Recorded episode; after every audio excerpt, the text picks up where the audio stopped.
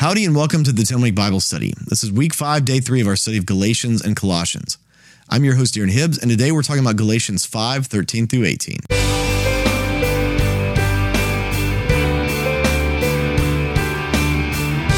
Howdy and welcome back to the 10 week Bible study. Again, I'm your host, Darren Hibbs. Would you join me as we pray before we start today? Jesus, teach us from your word today.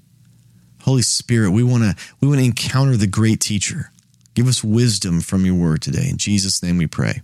Amen. With that, let's jump into God's word. I'll be reading today from the NIV. This is Galatians 5, starting in verse 13.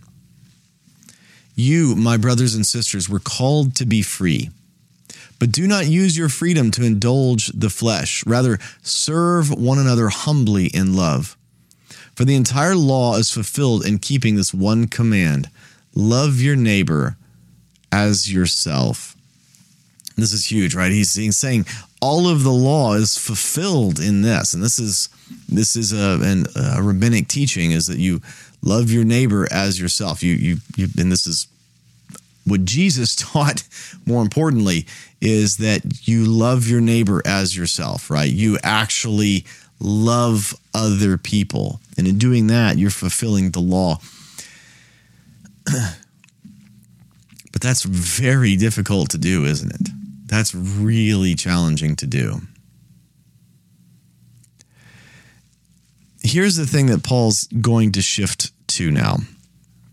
And I almost feel like Paul is answering the extremes in the book of Galatians, right? One extreme is, hey, you got to obey the law. You got to do all these things to be justified from your sin, to be set free from your sin.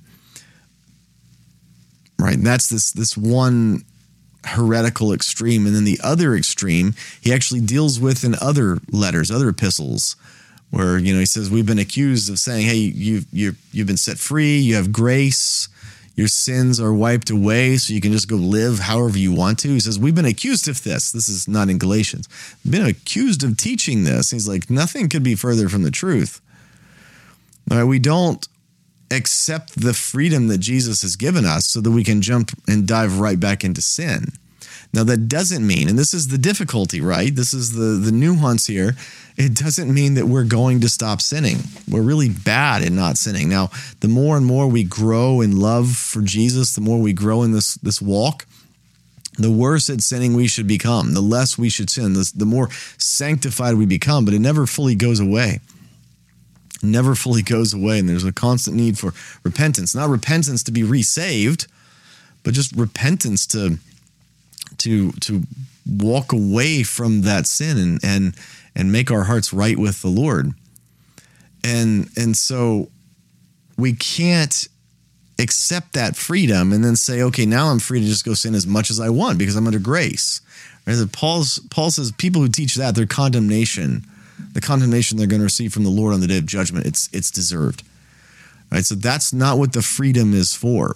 It's not so that we can say, "Oh, I'm I'm free now. Jesus has washed away my sins. Now I get to do whatever I want and live as terrible and nasty and and awful as I want." Paul's saying that's not what this freedom was for. It's like don't use that freedom to indulge the flesh. Serve one another humbly in love what our freedom actually does is it frees us from this selfish desire to please ourselves. It frees us from that self destructive tendency that all humanity has to do things that only please themselves and, and bring themselves happiness. And, and we actually find that when we devote ourselves to loving others, and and lifting others up we actually experience greater freedom greater joy greater happiness than trying to just chase the happiness drug the fulfillment drug. That actually comes from that freedom not from the the selfishness of of chasing a sinful desire. Continuing on verse 15 if you bite and devour each other watch out or you will be destroyed by each other. I mean, this is normal, right? This is the the jealousy and the contention that comes from this unredeemed heart, the heart that doesn't have that freedom. We see this I mean, just turn on a TV, and this is what television in the world deals in the drama and the the the hatred and the backbiting and the gossip and all of the things that make for quote unquote good TV that's what you see people biting and devouring each other and they get destroyed right it goes back to kind of the quote unquote woke reality that we live in nowadays. The, the, term will probably change in a year because that's what happens.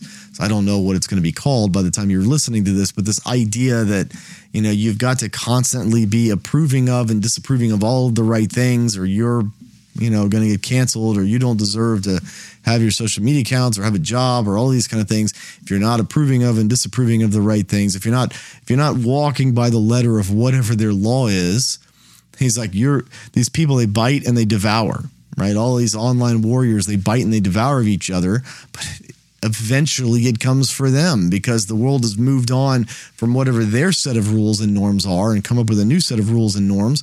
And then they die by the same sword that they've killed others by. That's essentially what Paul is talking about. That's nothing new. That is absolutely not new.